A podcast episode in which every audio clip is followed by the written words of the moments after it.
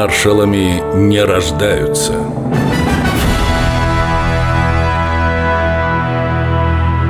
Павел Рыбалка Больная печень – результат падения с лошади, застуженные почки – следствие продолжительных зимних боев.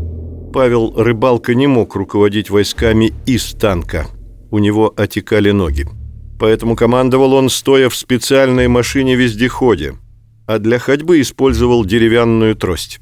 Его просили, умоляли обратиться к врачам, но полководец никого не слушал, даже своего друга, члена военного совета 3-й гвардейской танковой армии, генерал-лейтенанта Семена Мельникова. «Я не могу этого сделать. Только не это. Тут же пройдет слух, что командарм болен. А ты помнишь, что я написал в анкете, когда добивался направления в действующую армию? Здоров, воевать могу». Да я-то все помню, Пал Семенович, но это не довод. И тем не менее не хочу. Разве эта болезнь мешает мне воевать? Приступы? Так ведь они проходят, сам видишь.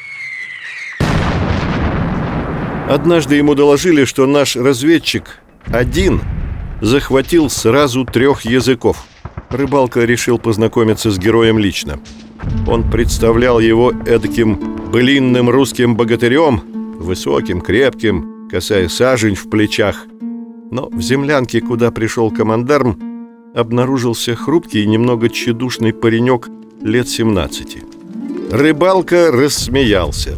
Я думаю, когда ты стоял там над фашистами, им казалось, что ты богатырь. Уж какой есть, товарищ генерал. Смех тут же прекратился. Павел Рыбалка внимательно посмотрел на разведчика. Приказом командования вы рядовой награждаетесь орденом славы, и вам присваивается звание ефрейтор.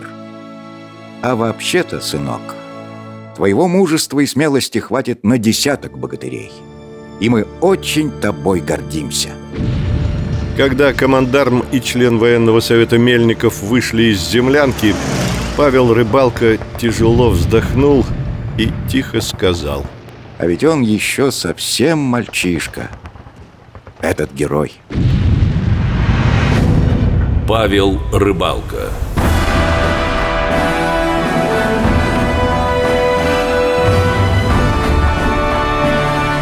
Маршалами не рождаются –